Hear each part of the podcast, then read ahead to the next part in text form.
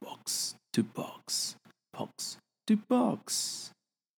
嘿哈，我是阿志邱成。平常播足球时不能说的、来不及说的、我想说的、我看到的、我想提的足球大小议题话题，都在 Football B to B 足球 Bow to Bow Football Box to Box，什么都跟你说。现在时间二零二零年七月七日星期二，欢迎收听台湾足球 Podcast 唯一品牌 Football Box to Box。最近天气真的是非常非常炎热，还有闷热，所以大家要记得多多补充水分。因为昨天听吉董说，台湾二级棒球有爱好棒球的球友热到休克啊，就是有点算热衰竭。这这我没有很懂那个学术名词，这边不好意思。但就是就走了，也就是我觉得还蛮可怕的。所以足球场各位也都知道，特别都是很常在白天比赛，因为在台湾晚上比赛都要开灯嘛。大家有时候也不是节省经费，是好像那些场合、那些场域好像都不提供给大家可以这样租赁使用这个灯光的部分。所以各位球迷朋友都可能都要小心一点。像我都知道，像台北社会人联赛都办的超早啊，要么就是办在中午。那还有木兰，拜托木兰。周六十点到十二点，第一场比赛真的蛮热的，所以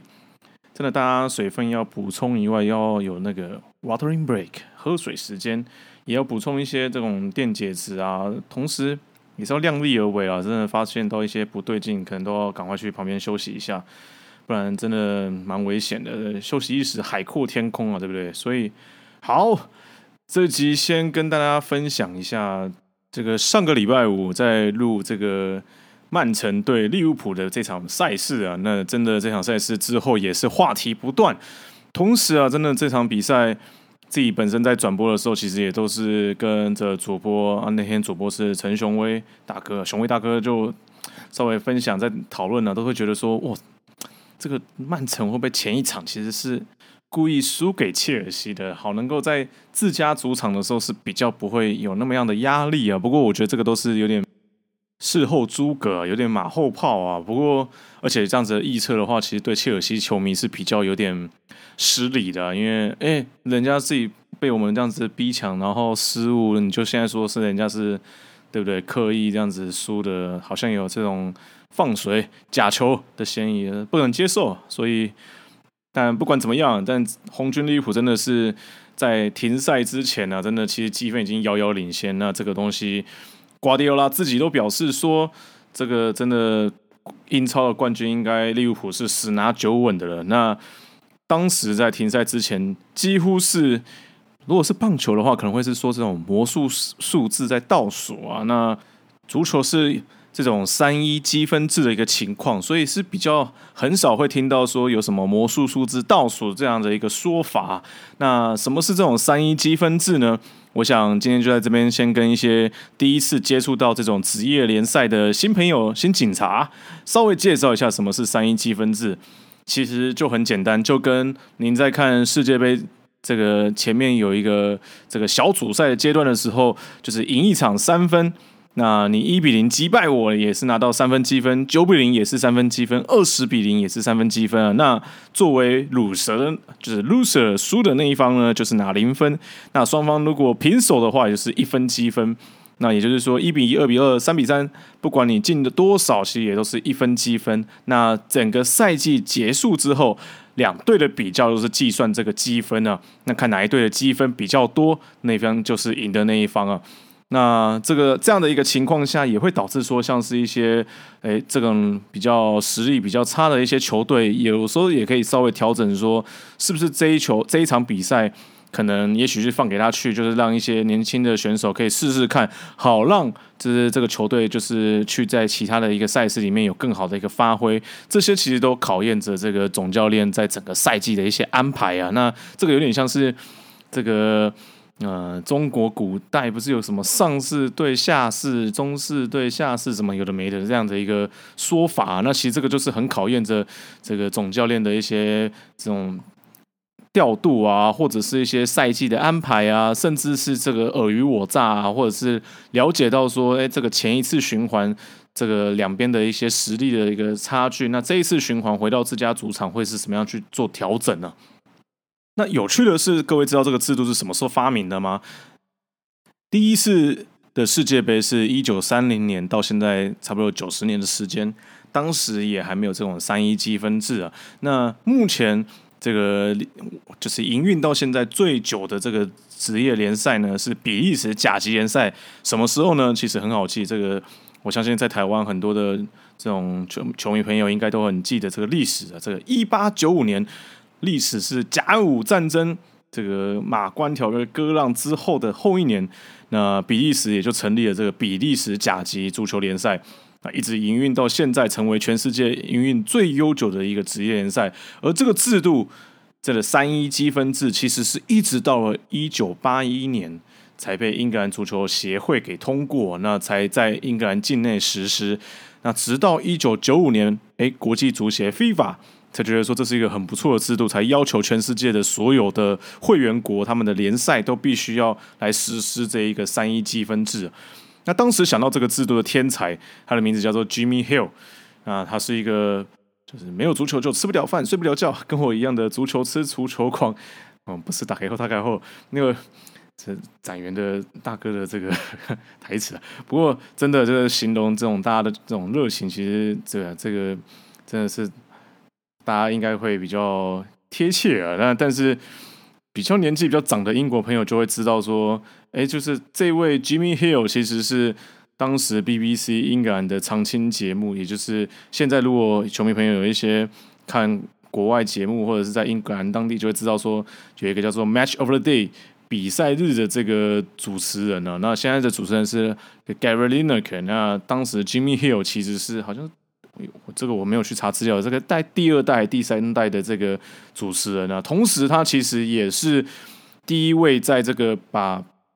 这个世界杯的时候，哎，在英国当地要转播嘛，然后第一次找那个球评跟主播来评论这场比赛的这样的一个想法的这个构制作人啊，那他自己在五零年代的时候也成为了英格兰职业工会的这个主席，同时取消这个。英格兰足球的最高工资这件事情很重要，因为如果没有做这件事情的话，后续这个职业足球能不能这么蓬勃发展，其实也都不知道。然后同时，他自己在过去其实也是成为职业球员，只是他的球员生涯并没有太风光，也因此他就很热情的情况下，他就不断的去做一些统计啊，或者是了解这个足球的一些就是所面临到的问题等等的。那他在取消这个薪资上限的过程之后。他也成为了这个考文垂足球俱乐部的主席。那他作为主席的这个发起一个政见，就叫做 Sky Blue Revolution，这天空蓝的这个革命，不仅是球衣啊，同时还有一些，我记得好像有发售季票，还有这种就是哎，要把这个比赛的这个包装卖给这个当地的一些。电台啊，广播节目等等的，那透过这样的方式来去增加这样的一个财务啊等等的，以及同时还包括说撰写这个歌曲，还有新建一个全座位的球场，这些其实都是在当时是很划时代的一个思维啊，划时代。不过台湾就知道说，到底落后顶尖国家到底就是差距有多少年？这个当时是六零七零年代，所以。真的是差蛮多的。好，不管，但这些其实都还只是影响到社区层级 （community） 这样的一个 level 啊，这个尺度，真正影响到全球就是这个三一积分制啊。毕竟对于观众来说，这个原始的这个积分制其实是二一啊，也就是说，不是大学的二一啊，是赢球两分积分，平手一分积分，输球没有积分。那这样的话，就可能到。在这个五零年代、四零年代的时候，其实到末期，足球要么就是非常非常的这个 aggressive，很全部都是压上去做进攻；要么就是防守的很彻底，所以这个比赛会变得非常非常保守，也很无聊啊。那加上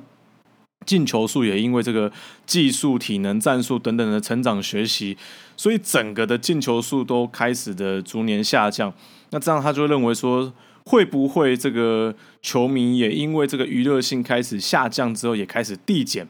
那他自己也很了解，说如果你没有去经营球队的话，你不了解说这个球队的收入其实非常的仰赖这进场的观众的人数啊。那有这个进场球迷才会有收入的情况下，球赛的竞争强度与内容。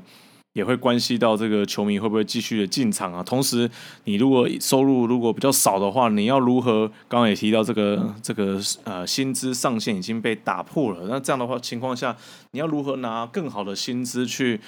这个保留住这些职业球员呢？所以说穿了，就是他必须要去增强这个比赛的强度与内容，好让这个赢球是变得更为有价值的这件事情。所以他去发起了这个。赢球从两分积分变成三分积分，增加这个赢球的价值。最后在七零年代的时候，哎，英格兰当地就开始想说，是不是去实验看看到底是不是可行的，比赛会不会有些变化？那就当时先从规模比较小的社区联赛开始实验，之后发现，哎，这可行哦。就在顶级联赛，就是一九八一年的时候的八一八二赛季，就是。呃，球迷朋友可能这边稍微跟大家解释，通常这个足球迷如果讲到八一八二赛季，就是说大概是八呃八一年的这个呃九月或者八月开始比赛，那一路就是到五月结束。那这个跟这种亚洲或者是北欧的时间就会比较有所不同。那好，这种。这种八一八二年开始实施之后，那一年的利物浦也就靠这样的制度，就以八十七分夺冠，真的北七，呃不是八七啊，那没有开玩笑，二十六胜九平七负啊。那当时这个顶级联赛是二十二支球队，所以说你必须要跟二十一支球队交手，那主客场制，所以当时的球队其实大家足球迷应该普遍来讲，足球迷可能比较耳熟能详的，其实还蛮多的啊，包括像什么。呃，西汉姆啊，阿森纳、托特姆热刺，当时在伦敦的球队就是这三支球队。那其他你说切尔西啊、富汉这些都还没有打到顶级联赛。那比较耳熟能详的还包括像利兹联啊、Everton、Swansea、南安普顿、曼城、阿斯顿维拉、呃，伯明翰，然后呃，桑德兰狼队等等的。所以其实这些真的都是大家比较耳熟能详的这种传统豪门球队啊。那哎，不能讲豪门，传统强队，哎，啊，传统球队，总之都是历史有历史底蕴的这些球队啊。那八一八二年度呢，利物浦算封王，可是当时他们对上曼城的时候是，哎，就是两场都是主场球队落败。那做客利物浦的时候，曼城做客到利物浦的时候是。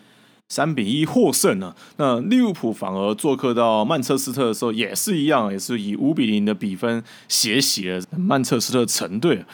那后来这个制度也被认为是足球圈最重要的决定，也让这个进攻足球开始在那个年代萌芽。那各位比较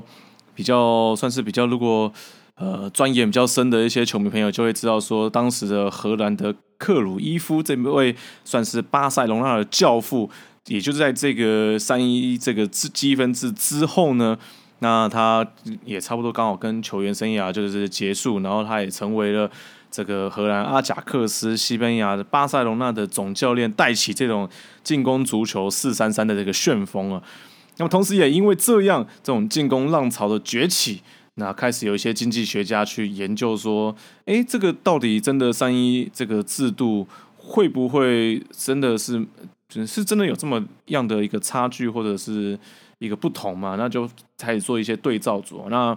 杯赛其实是比较没有这个这个积分的一个差异嘛？那因为杯赛是属于淘汰，那就可以拿这个杯赛的比赛的内容来去跟之前还没有这个三一制度的时候，这个比赛内容来去做比较。你不大可能说因为。这个这个比赛内容就完全不会去，就杯赛跟联赛完全是不一样的一个一个战术啊、打法等等，当然会有一些不同啦，只是说你不大可能说变异到那么的那么的大。那你就会发现到，就是说，哎，他去比较啊，发现到，哎，这个这个前三前十年跟后十年相比，哎，这个实施实施三一积分制之后呢，黄牌数是越来越多。这为什么呢？那当时去探究之后，发现到，因为大家都是很崇尚进攻啊，那么防守者就会想说，我要如何用这种战术性的一个犯规来阻挠你去参与进攻，所以也因为这样子这种犯规来这个阻止对方进攻，以及对于进攻的这种一种渴望啊，大家想要拿到这三分积分，毕竟平手也才一分积分的一个情况下。导致足球出现了更多的碰撞啊，或者是比较凶悍，以及这种铲球上面比较不客气的一那一面呢。同时，这个比起以往这个两分制的一个比赛，这个球队们、球员们都渴望着更多的进球。那也很明显，在这个比较当中，这个比较的这个研究里面也发现到平手是越来越少啊，因为。大家球队也开始比较知道说，这个为了赢球，可能也不能只是一昧的进攻，同时也要想的是防守的重要性所以开始也思考说要如何巩固防线。这件事也开始影响到更多的一些这个经济学家或者是统计的一些专家去研究说，诶，到底这个足球与这个里面进球跟赢球的关联性到底有多高？那当然我们会觉得说。啊，这废话嘛，就是 很进球越多，当然是会赢球啊。可是他们也就是去了解说，到底这个关联性有多少，就发现到说，哎，二零零一年之后，你每多进十颗球，你就会发现到，哎，你可以比这个其他就是没有多进那么十颗球的球队呢，你可以多赢二点三场比赛。那当你少被进十颗球，你就也可以多赢二点一六场比赛。其实听起来差距也才这么一点零点一五，差距并不大。可是《孙子兵法》里面有句话叫做“兵不厌诈”，就是战呃不是不是，这个是李连杰，就是善战者立于不败之地。这个你要如何把这个这个比赛变成自己是不败的？你还可以取得一分积分嘛？那对方如果有失误的时候，你就可以取得三分积分。哎，这个。这个这样的一个策略，其实也可以实验在足球场上。那就发现到，就是说，哎，每这个多进十颗球，可以让你少输一点七六场比赛。可是你如果少被进十颗球，也就是不会被对方进球，就是少呃少丢十颗球，你可以少输二点三五场比赛。哇，这一来一往差很多。也就是说。你其实其实防守上面是比进攻来的更有价值，少丢一颗球其实是比多进一颗球来的容易拿到积分，这导致就是像穆里尼奥这种精算师，还有 Simeone 这种脑袋比较聪明的选这个教练，他们就会去算这种，那我应该要拿几颗进球才会。就是就是赢球，同时我能够怎么样？就是避免这个积分的流失，我才可以以小呃以小克大，呃以以下克上啊，或者是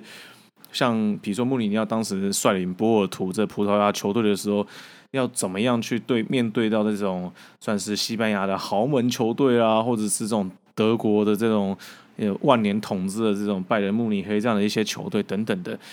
所以。你面对到这样的一个强队的时候，你是不是不能只是一昧的进攻？你可能要想的是如何去防守这件事情。你会发现到，哎，今年的七业甲级联赛就是这样，就是前几名的球队其实都是属于这种失球很少的球队，包括像这个航员，这到这个这个礼拜好像只丢四颗，整个赛季只目前为止好像丢四颗，这个我还还没去查数据啊，因为今天这一期。比较不会谈台湾的足球了，到下一期会比较多谈论台湾足球。那这一期我们先关注一下英超这个部分，因为这个封网其实是还封网之后，这个故事真的是还蛮精彩啊。那好，为什么会特别去提这个三一积分制这个部分呢？因为这个赛季利物浦夺冠，就是他们在前一个赛季里面，他们不断的在防守上面增强啊。我相信各个足球迷都一定会听过一句话，叫做。进攻让你赢得比赛、赢得球迷，可是防守让你赢得总冠军。我相信这个看 NBA 就很清楚啊，包括像这个圣安东尼奥马刺，这个过去真的哇，防守的部分就是很多篮球迷就一定会觉得，嗯，真的是呃很清楚啊，就是让他们拿到很多冠军戒。那过去。有些差不多像我这个年龄的这种老球迷啊，大概会觉得说，就是印象很深这种沙加缅度国王啊，或者是这个丹佛金块啊，这些这种进攻，当时我都会有一个黄金世代的这个这个哇，大家到现在都还很津津乐道的这样的一个进攻的一个情况。哎，你就会发现到冠军好像。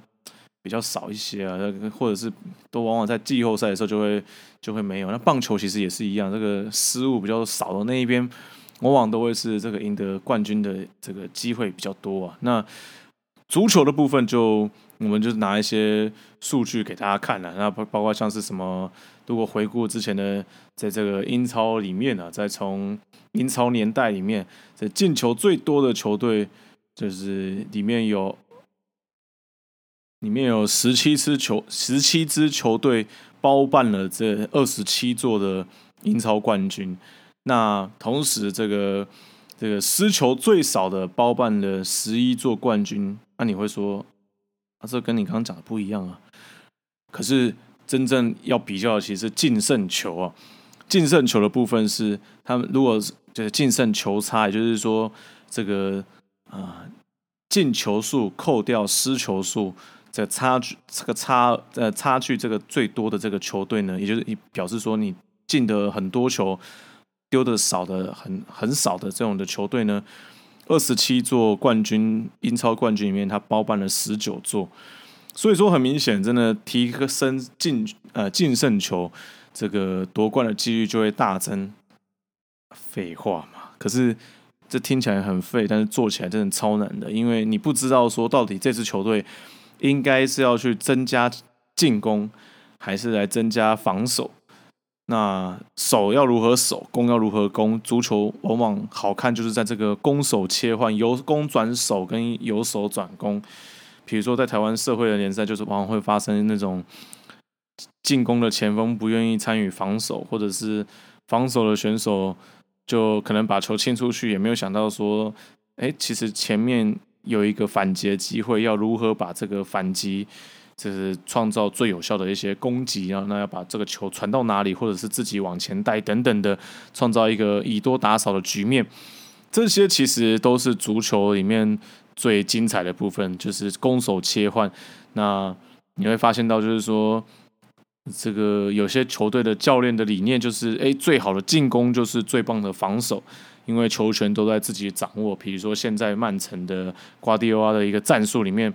他的确就是整场比赛内发现到球权掌握数都是这个这个百分比几乎都是曼城这一边，你很少看到他那个几乎不会啊，看到他的这个持球率是比对方还少的。那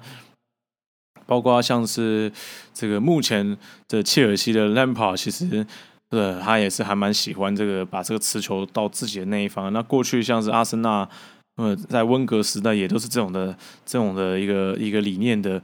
这个信奉者，不过这个最近这个这个部分是有点被打破啊，包括像这个俄罗斯世界杯里面，哎，持球比较持球率比较高的那一队，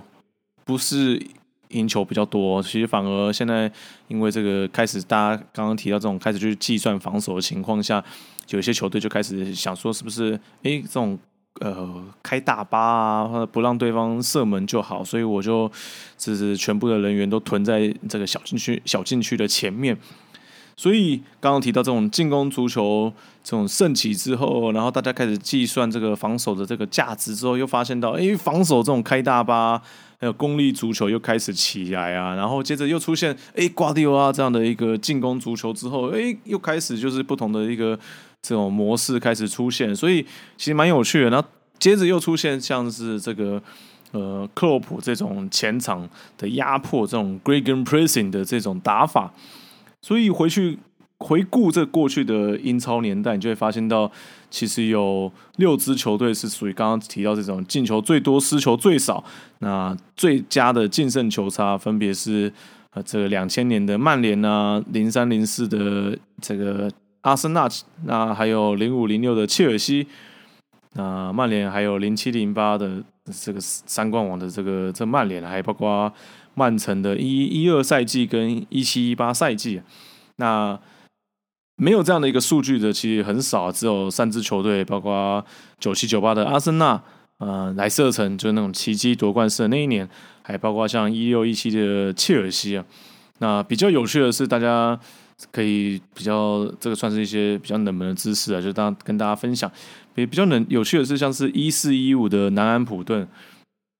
当时他们算是防守上面是整个联盟的这个第二好的球队，他整个赛季只有丢三十三颗的失球。当时的总教练是后来去执教热刺的这个 Pochettino，阿根廷人。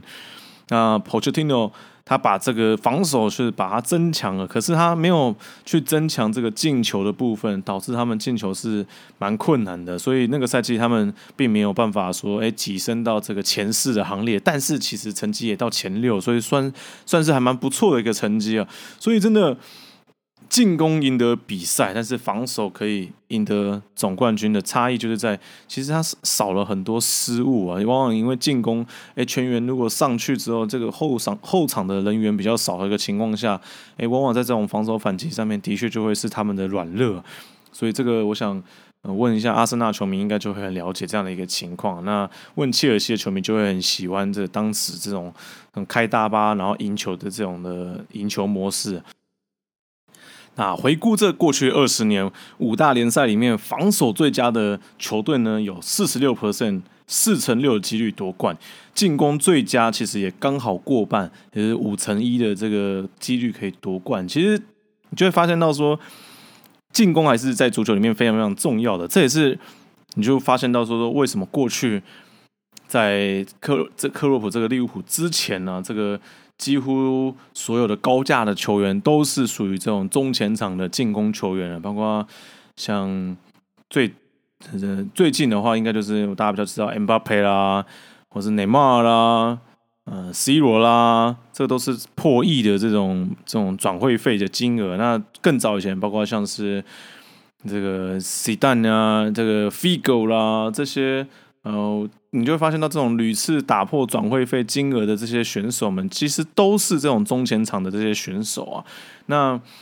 刚刚提到这种防守上面，哎，利物浦就想的是说，我如果重视防守，同时要兼顾进攻来去加强这样的净胜球的情况下，我就必须把防线往前推。那这样的一个结果，也的确影响到说他们。诶，在这个这两个赛季之前，他们就诶打到这个欧冠决赛啊，但很不幸，当时的他们的守门员卡利乌斯就出现一个失误，所以这个失误也葬送了他们的这个冠军。也因此，克洛普就直接引入了艾利森跟 Van Dijk 来去增加这个球队的防守上面的稳定性，好能够增加夺冠的机会。艾利森这边守门员一共花了六千八百万的英镑，Van Dijk 这名中后卫从南安普顿挖角过来，花了七千五百万英镑，要能够在防守上面花这么多的一个转会费金额，在当今足坛其实是非常非常的，因为现在可能比较常见一些了，但是还是大家会把主要的这个金转会费的金额都是放在这些中前场的一些天才，所以你不得不承认。利物浦的引援策略其实蛮成功的，他买进了艾利森跟万代，都帮助了球队在防守上面，特别是下降了这个失球的一个一个比例，同时也去增加了这个进球的这种净胜球的一个差，这个这个总和啊。那同时，他们找到的人不仅都补到点以外，同时你发现到利物浦其实球员们。比较少伤病问题啊，这这应该讲是这些引援比较少有伤病问题。其实原本的这些成员来讲，其实这伤病还是蛮蛮多的一个情况啊。不过这你会发现到他们很少这几年很少有一个失败的一个签约，这都得归功于他们的技术总监 Michael Edwards。那 Michael Edwards 是这一次这个你知道，其实，在切尔西对曼城的这场比赛里面。很多的这个利物浦的球球员们其实都是聚在一起，就是就是像酒跟跟我们在酒吧里面约在一起看球一样，就是在那边看看说，哎，这个曼城会不会这一场比赛就不小心输球，导致他们就是很轻松可以夺冠。那那场比赛夺冠之后呢，这个利物浦主席第一个传冠军祝贺的，并不是传给克洛普，而是传为这位技术总监。因为这个技术总监就是其实，在利物浦这边算是历经的，就是前面的像是嗯，Brendan Rodgers 这个年代啊，当时其实他在利物浦期间其实起了蛮多的一个争议啊。那当时利物浦其实是有很多的一些传统啊，包括像是他们很传奇这种靴式，就是更换这个足球鞋的这个这个房间呢，那个房间往往会成为。这个球探跟这个利物浦的教练团啊，或者是一些高层们，他们会在那边喝喝点小酒，拿去分享一下，就是说，哎，哪里不错啊，或者是哪些球员是哎可以收购，然后来去增加球队实力的这个部分。你就会发现到，他们是在这个房间里面喝酒谈出来的，并不是透过这种科学化的分析，然后找到适合球队的一些球员啊。这样的一个新旧冲突，其实跟这电影《魔球》其实有点像的。那这位 Michael Edwards 是一位教电机的老师，他当时只是觉得说教电机没什么意思啊，所以他们会想的是说，在这个数据上面，他就去钻研啊，去了解之后，发现到说，哎。其实的确啊，可以从这些这个方式来找出说，到底哎帮助到这支球队赢球的选手，他上场之后，这赢球的几率可以上升多少啊？所以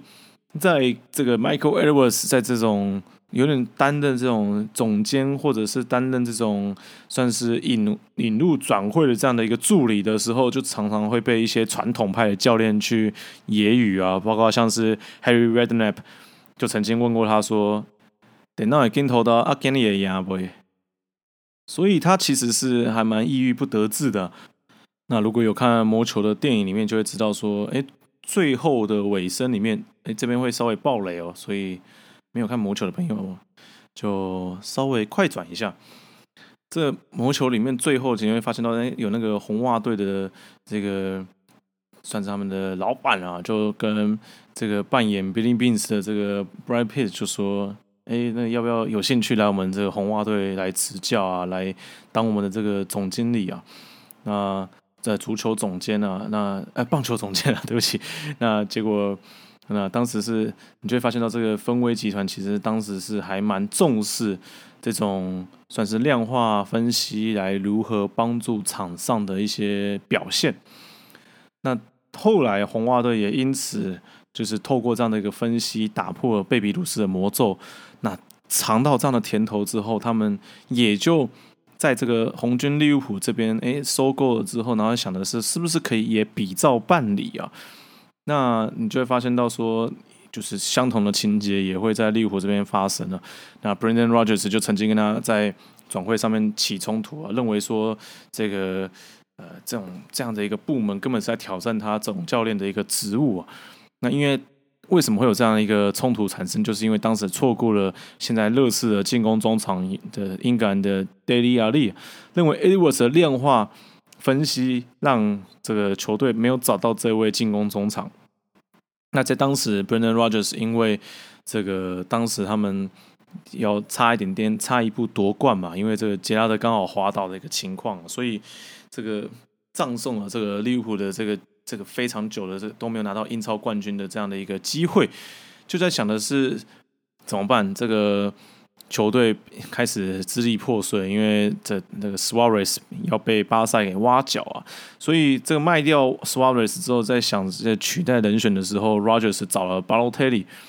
那结果这个跟的 Edwards 的冲突是继续产生，因为 Edwards 认为这 Balotelli 是没有办法帮助到利物浦的。那同时，这个 Edwards 之后，在二零一五年，他就提出说应该要买 Firmino。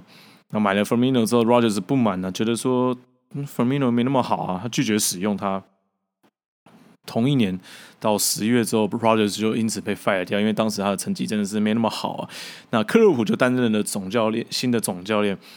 那这个部分就真的很有趣了，因为数据上面真的就是。这 Edwards 就是其实他就一直不断的说服 Rogers 说 Firmino 是欧洲里面仅次于 Neymar 的巴西人，但 Rogers 就表示不用就是不用，林北不爽用。但之后成绩不好之后就是被被 fire 掉嘛，就是很天经地义的事。那 Edwards 就开始来评估说，到底哪一位总教练才能够真正的帮助到利物浦？那当时他们评估的教练里面也有包括像 Ancelotti 啦。还有现在在这个伯恩茅斯的这个 Eddie Howard，那当然还有现在利物浦本身的这位这个扎叔克洛普啊。那当时他们认为说，这个艾弗顿的 Ancelotti 其实是一个非常适合人选。可是他们在怀疑一件事情，就是到底 Ancelotti 是一位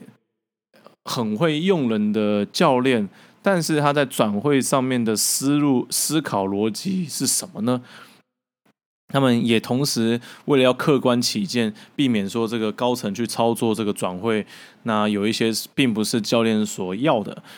就发现到就是说，哎，Ancelotti 在转会使用上比较转会的对象上面，比较都是选择一些年纪比较长的选手。或者是比较已经成名的选手，那这件事情对于利物浦来讲，他们会认为说这可能要花蛮多钱的。对于这件事情，他们会比较倾向于去购买一些年轻还尚未出名的选手来节省经费，有点像是这阿森纳呃温格时代正在想的是怎么样这培育年轻选手，然后到成名之后卖掉求转会费来还贷款的一个情况一样。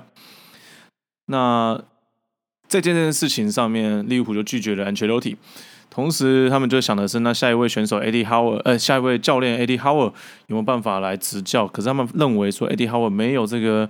欧洲赛场的这种淘汰赛的经验呢，所以觉得说，嗯，好像没那么适合。那克洛普最后就是确评中选了，他就认为说他。曾经带领过多特蒙德，很知道这种欧冠经历。同时，他在多特蒙德所使用的这个这个当呃不是不能讲使用了，这个合作的呃这个技术总监应该也会可以跟他算是合作愉快啊。所以，这位充满着个人魅力的总教练克洛普就执教这个红军的这个兵符之后的第一场记者会，其实也还蛮酷的。他就直接跟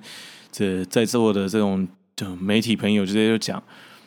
就是今年我根本不会抱任何的期待，但是我跟各位保证，这个四年内我可以带领红军利物浦拿到第一个冠军。那虽然他并没有就是拿到，就是这按照他所讲的，真的是四年内，但是他下一年之后，他的确拿到了这利物浦的这第一个英超冠军了，真的其实还蛮蛮狂的。这不过他当时也开玩笑，就说：“哎，那个。”如果没有办法拿到的话，我就去瑞士拿，对不对？就是因为他也很也很清楚，这种执教豪门，如果你失败的话，往往真的就是身败名裂，然后找不到工作，很有可能就是只能执教一些名不见经传的中游球队，或者是一些到一些比较冷门的一些联赛来去执教。那 anyway，那克洛普个人的魅力其实真的是也符合利物浦这种。这个美式就是算是美式集团收购了他们的这种商业考量，也会认为说，诶，其实他的这种正面的能量啊、个人的魅力啊，同他的穿着打扮等等的，都可以帮助到利物浦的这些商业价值啊。那相对来讲，这种像是红军利物浦这个比较传统的这。过去的这种英式传统所找来的教练，比如说 Benitez 啊、Rogers，比较没有像这样子啊，所以他们觉得说这个其实是对于利物浦来讲是一个还蛮大的一个帮助。那反而你如果思考说，哎，其实像那个 Benitez 啊，还有 Rogers 啊，他们都是往往就是这哎都会是差一点拿到英超冠军，然后功亏一篑之后隔年大崩盘，然后就拜拜了。可是你发现到，哎，真的就是克洛普，这去年他跟曼城都纠结到最后一刻，结果差了一分几分没有拿到，然后哎，就并没有因此就全队自己崩裂，就被大家狂买啊、收购还是怎么样啊？没有，他这年还是继续维持他去年的那样的良好的一个状态，而且还差点就哇，算是一个不败的一个一个赛季啊，那。不过就是很意外被沃特福德给击，就是三比零，这完全没有人料想到的一个比数啊。不过克洛普真的就是不断的激励所有的选手，说是每个选手，包括连旁边卖热狗那些小贩、球迷，或者是旁边捡球的，都必须要严阵以待啊！你。你要提早到球场，你要想的是我要怎么样以最好的一个服务啊，或者是一些热情来去投入到这个球场里面，才可以进而影响到场上的球员们。而这个场内的团队的成功，也包括场外的这种 Edwards 的转会上面大大成功。我刚刚提到他这种投资的这种选人的眼光真的是非常非常精准，以外，同时他们这样的买卖。净转会支出也只有九千两百万的这个英镑啊，那甚至比这个目前在这个排行榜比较垫底的一些球队，像是沃特福德啦，真的或者是阿森维拉，还有 Brighton 都比他们来的少啊。那曼城相比之下，曼城是五亿啊，那曼联是达到三点八亿的英镑，所以相较之下，利物浦真的这边商业的操作真的是非常非常精准。那当然，耶德维也很清楚知道说这个这个 Suarez 当时的这样的一个离队啊，真的是对于利物浦的伤害是非常非常大的，所以他们当时。就是被就是克洛普刚接手的时候所面临到第一个的难题，就是巴萨要挖角的利物浦的前场进攻核心 Coutinho。那所以当时的这个合约里面就附加一个条款，就是说直接表示，如果 Coutinho 还在巴塞，那么如果巴萨想要签利物浦的球员，那 Coutinho 的转会费就直接上升到一亿英镑。哇，这件事情其实就是。同时，他也是要避免了像过去像阿森纳就没有想到这一步啊，所以你会发现到阿森纳像这个亨利啦，呃，这个 Fabrigas 啦，呃，Vermaelen 啊，Alexander Song 啊，Helab 啦，这全部都是这个算是功成名就之后，结果就被巴萨给挖挖角啊，所以球队就是不断的在进入这种重建期的一个状况，所以 Edwards 就想的是我要怎么样保护。球队不要被这样的一个这种算是顶尖豪门的球队这种魅力给挖角的情况下，不要让萨拉、弗米诺、马内的合约里面有任何的跳脱条款，好让皇马可以行使这样的一个权利啊。等于是说，你要挖角这些球员，你都必须要去经过 Edwards 这个这一关来去谈判。那这样的一个情况下，其实也有风险。其实球队的风险就是在说，啊，你如果到时候他这位球员很烂，你没办法解约啊，这就很尴尬。所以，哦，你就发现到，哦，这这算下来，就 Edwards 其实有十五笔的交易，而且这十五笔里面，只有 Ellison 是属于就在来到利物浦之前就是比较功成名就的这个这个选手啊，你就发现到说，哇，他是没有一笔是失误的。那同时间，整个利物浦的氛围集团。就是他们看准的，就是利物浦的商业利益，会认为说将来利物浦一定会夺冠，所以必须要在这个商业的这个各路考量开始去投资啊，包括像是这个 New Balance 的这个赞这个赞助球衣的赞助厂商，也变成 Nike 的一大原因，就是因为 Nike 在全球的通路比起 New Balance 足足几乎多了一倍啊。那另外这个。这个企业的一个赞助里面，这个 Nike 的这个直接的赞助金是也是比较多的那一方，所以真的你会发现到这个氛围集团的经营其实是真的是让帮助这个红军利物浦其实成长上是非常非常的有利的，也让红军利物浦的这个顶级联赛的冠军也拿下来之后，让他们仅次于这个目前的他们的死对头曼联了。曼联目前来讲在顶级联赛拿下是二十个。这个联赛冠军啊，而利物浦目前是十九座，所以仅差一一座的情况下，也许下个赛季搞不好利物浦又能够效仿这曼城，可以拿到这个联赛二连霸的一个情况下，哎，就追平了这个曼联的这个二十座冠军的这样的一个记录。所以这个足球的商业化跟场上成绩其实都一环扣一环啊。那好，回到利呃利物浦这个场上，到底利物浦多久没拿冠军呢？上一次冠军。是拿到冠军的时候是三十年前啊，当时是拿到冠军之后的五十天，他们现在的这个队长 Henderson 才出生呢。那么全队其实只有 Lovren、Milner、Lanana 还有 Andrian，有当时是哎，这小朋友婴儿的阶段啊，可以看到哦，利物浦夺冠啊。那当时这个。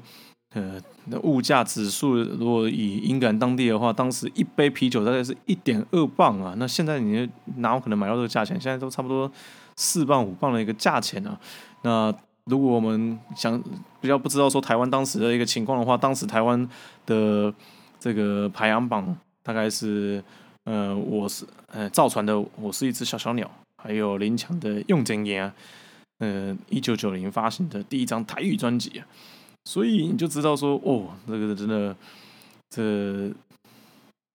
利物浦真的是，哦，差点就输在这个疫情的手上啊，差点就因为这个停赛啊，然后就搞不好就这个赛季就直接中断了。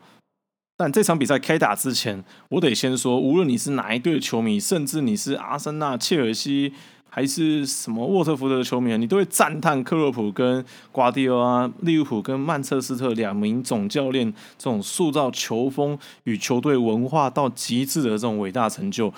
而且不管是哪一名选手上场，其实你会发现到他都是在打出他应有的这种的一个球队文化以及一个足球哲学啊。只是说这个赛季。曼城的后防线少了拉破，真的差太多了。拉破受到伤病的一个困扰之后，原本以为 John Stones 可以来弥补这曼城的后防线，包括像是伤病也好，还有后场的长传、后场的长传出球等等的，这种曼城的进攻多元性、这种助攻以及细腻的组织的部分，仰赖着是每一位选手的强大的个人能力。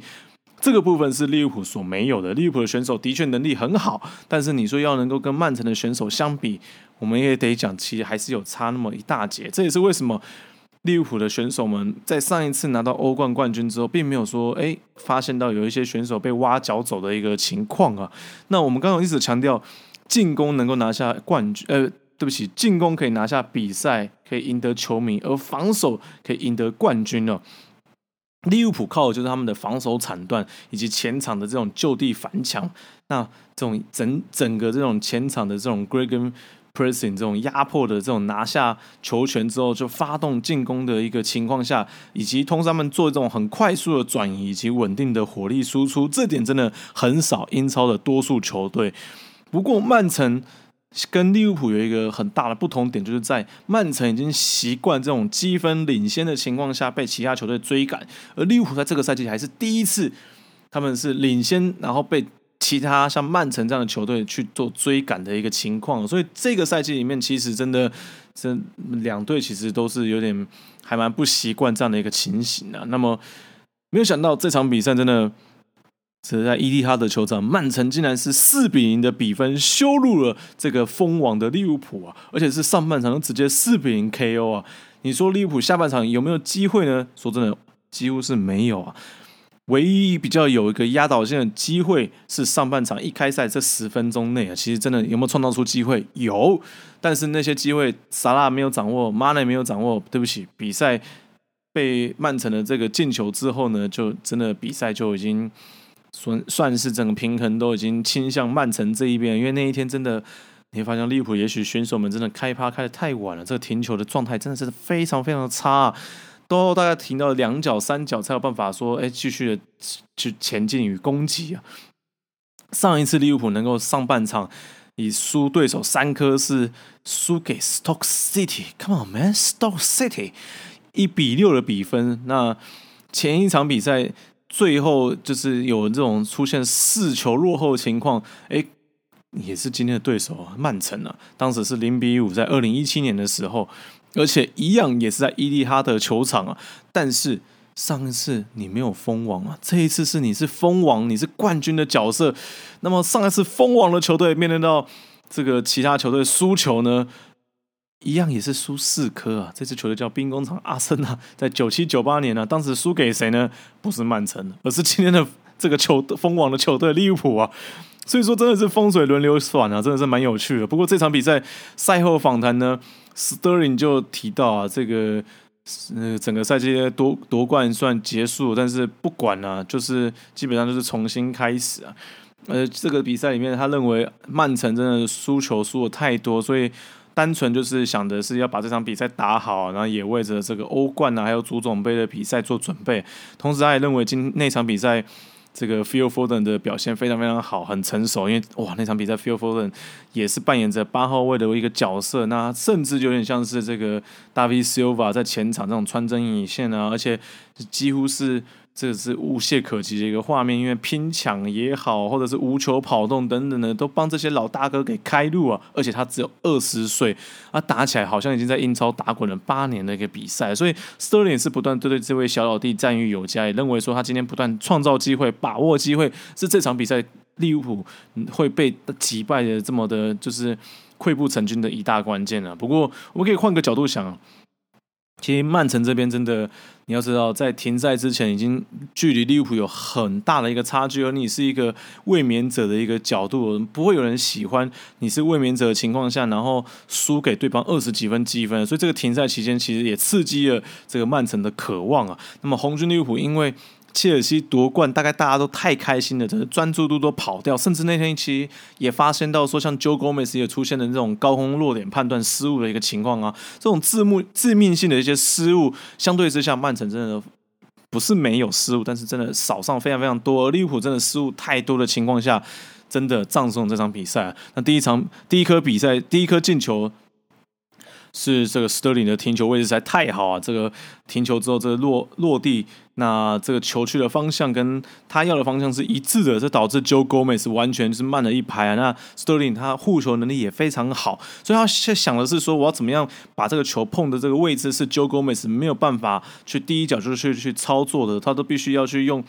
就是一直把脚睁开来去碰那颗球的一个情况下，导致说这个这个移动其实是比较被动的，所以 Sterling 就一直往他身上去做移动的情况下，最后 Gomez 根本就是直接就是用手部的方式来去阻止 Sterling 来去做推进的情况下，最后这个 Joe Gomez 是直接犯规把 Sterling 拽倒在地啊，那这样的情况下交给 Kevin De Bruyne 来去罚球啊，所以那第一颗进球没有问题啊，进球之后第二球之后。哎，做一个防守反击，那快速转移的情况下，呃，Kevin De Bruyne 的无球跑动影响了 Van Dijk 的一个判断，而 Sterling 的射门轻松协议二两球领先。那第二、第三颗进球的话，只是前场的一个撞墙配合，这 Phil Foden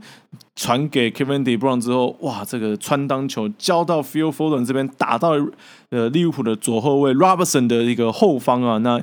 让 Phil Foden 一对一面对到这个这个刚刚提到这位这个高价引援的这位巴西门将 Alison，那就打进了这上半场这第三球啊，所以你就发现到说 Kevin De Bruyne 真的这场比赛其实也是很大关键，他这种鬼神表现。是算下来，他几乎是每八十七分钟就能够创造出一颗进球啊！同时，他是很享受足球。你会发现，他场上他是不断的要求队友说，他想要打什么样的足球，你不要说在那边没有没有那么积极的参与进攻。第四球则是一个乌龙球啊！那 f e e l Foden 带开防守球员之后，Kevin De Bruyne 分边交给队友传到中路啊，那这 Chamberlain 就一个乌龙球，但这个不是 Chamberlain 的问题啊，所以。Anyway，这场比赛真的算上进攻的这样的一个水平来说，进球值期望值，曼城是三点二六啊，那利物浦只有零点六三。哇，这一来一往，这差非常非常多啊！那利物浦这边是远远不如曼城，曼城创造机会实在太多了，而且也都太好了。那这场比赛，其实曼城你说是针对 Gomez，其实也不是，其实他完全是针对着 Van Dyke 的身后啊。因为上一次前一场两队交手的时候，其实曼城就已经是用这样的一个打法来面对到利物浦，只是那场比赛里面这个判罚上的一些失误啊，造成了这个这个曼城。就是那场比赛是惨败给红军利物浦啊！那场比赛被一个防守反击，阿圭罗还在跟裁判抗议的一个情况下，就打进了那一颗这个 Fabinho 的远射之后，哇，这个曼城就兵败如山倒啊！那这场比赛里面，我相信呢，利物浦将来这接下来这五场比赛以及。这个甚至是下个赛季里面，因为下个赛季其实有点紧接的，所以利物浦未来比赛会越来越难打。如果他的转会没有花上大笔的金额去买上一些这个重要的一些球员呢，那么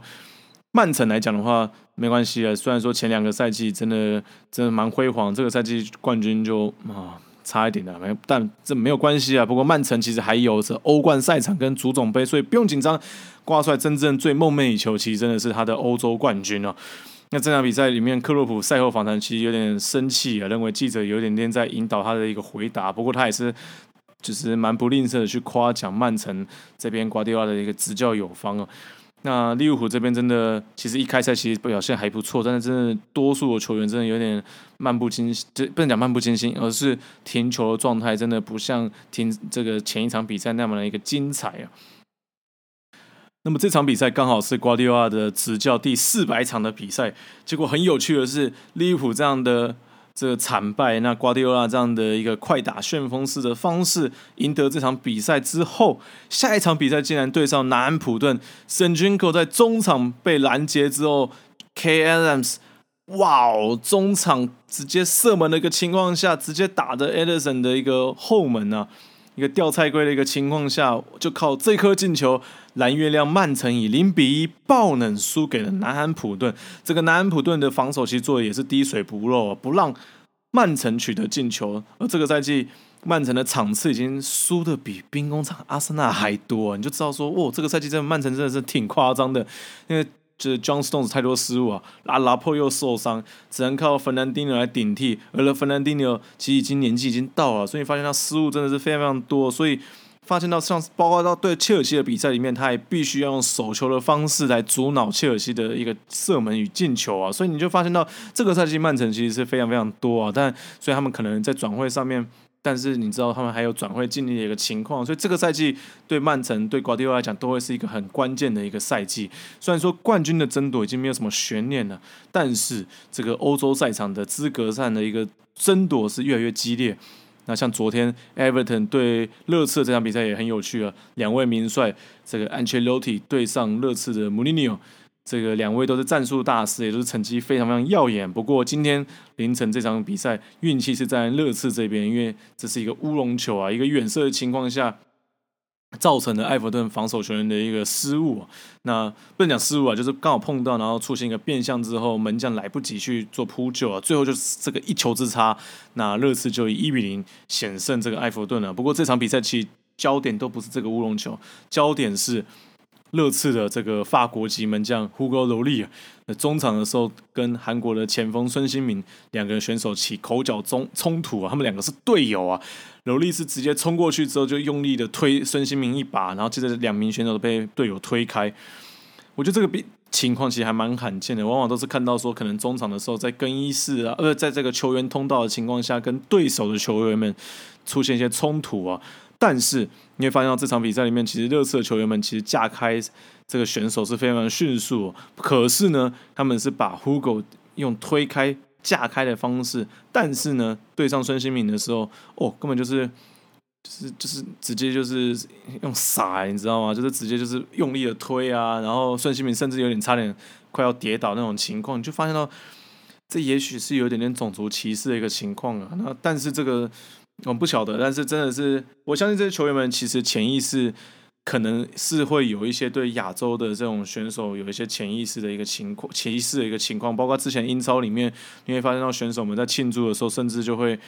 用这种，就是把用眼角这样子拉过去眯眯眼的一个情况啊。那这种都是这是歧歧视的行为啊。那孙兴民则是在这种情况下被大家用推的，但是中场休息出来之后，两名选手稍微有个拥抱。那比赛赢了之后呢，呃，两名选手这拥抱的是更为的激情啊。那这赛后，这穆里尼奥被问到这种问题，就提到说，这作为总教练，他没什么好说，因为他认为这是代表着球员们很在乎比赛内容，而这样的争执他没有认为没有什么好说的，反正赢就对了。那罗利则认为说，这样的事情是更衣室里面的秘密，他也不会对外去宣传或者是流出来，因为认为说这是目前来讲两个人没有问题啊，这个比完赛过就过了。这点其实是台湾人应该要学习的，就是说这个枪口一致对外啊，同时也不会有刻意的去爆料来去让球队的士气下滑。那另外一方面，他们也不怕去这种畏惧这种场上这种冲突啊，因为他们认为冲突是对于赛果在乎的一个表现。我在台湾总是常会说以和为贵，可是其实有话直说才是真的解决这事情的最有效率的一个方式。那这球，其实我个人是认为说，因为上半场的时候，罗莉大概会认为说孙兴民很大牌都不回防，那作为队长就应该要去斥责一下这样的队友，来去为其他的这种拼苦命的这些选手来去一些争取，或者是说也算是一个表率啊。那今天穆里尼奥击败安切洛蒂之后，也让他成为英超年代里面继弗格森最快拿下两百胜，也是第五位拿下五百胜的总教练。那前面乌弗格弗格森是拿下五百二十八场胜利，那呃温格是拿下四百七十六场，那 Harry Nedved 是两百三十六场，David Moyes 是两百零七场，所以穆里尼奥要来超前这前三名。包括像是呃，不不，前两名啊 r e d n a p l a 跟 Moyes 应该只是时间上的一个问题啊。温格的话，这个四百七十六场，这足足两百多场的情况下，我想穆里尼奥有一个叫做“穆三年”的一个绰号，可能有点难，就是追赶上这两名名帅的一个传奇名帅的一个记记录啊。那下一场比赛对穆里尼奥来讲的话是北伦敦德比，就看他如何来跟阿特塔之间来相互斗法，因为他认为 Ancelotti 其实比阿特塔更适合阿森纳的，那就来看看这两名教教练要在这个北伦敦德比里面表现如何了。好，今天的节目就暂时到这边了。那周末之前应该会稍微录一个台湾的特辑，也就是稍微聊一下说上个礼拜这个企业甲级联赛啊，同时也有周六的木兰足球女子联赛的一个预告。因为这个礼拜我要去花莲转播啊。那虽然说接洽转播的时候有一些纷争啊，但真的是一个。感受到这种专业被践踏的感觉，但是这边感谢的木兰足球联赛比赛方出门协助这个解决问题，但真正不是一个长久的一个办法。那未来转播单位如果不善待这个这专业的评论呢，是想着节省成本，那么下降专。转播的品质以及评论之下，其实牺牲的不只是球迷啊，还是让更多人不会想要去了解比赛，也不会想要去深刻的了解台湾足球，也不知道说到底台湾足球这场上的情况到底是如何啊？那不是我在自卖自夸，其实真的是需要不同的观点来去批判与褒奖台湾足球。其实这样子的话才会进步啊！这教练其实。是被批判之后才会想的是，哎，或者是被褒奖之后才知道说他到底他跟现代足球的差异在哪。像我就必须，我得说，就很钦佩民传大学的郑台林教练。因为每一次播到民传大学的比赛里面，场上内容跟 game strategy，我都会认为说台湾必须要给他们更多的掌声。虽然说目前账面上这个胜负和这种积分上面并不是太好，可是他们真的是战术里面会有很多很多的变化。我觉得这个部分真的是因为他们不断的去试验和求则变变则通啊，他们真的让台湾足球有很大很大的不同点了。那这种穷则变变的通，就像当年。这个要不是因为运动家没钱，Billy Beans 干嘛要去做这样的魔球这种统计数字上面的一个突破？那足球来讲，阿森纳那当时不是为了要盖球场，不然他也不会去计算这种期望进球，然后来去钻研说怎么样去找到一些很好的一些。那年轻球员，那这些东西我们在下一期也许不会分享啊，那不一定。Anyway，我们就在这个下，因为毕竟这刚刚我们在利物浦的故事里面，其实也都稍微分享了。那下一集我们把重心会回到台湾，那这期我们就实验看看，那看看大家会有什么样的反应。也欢迎大家就寄信到阿奇修成这个粉丝讯息里面，我都会回复各位。那请球迷不要错过。足球大小议题话题都在 Football B to B，足球 b o l to Box Football Box to Box，什么都跟你说。我们下次再见，拜拜。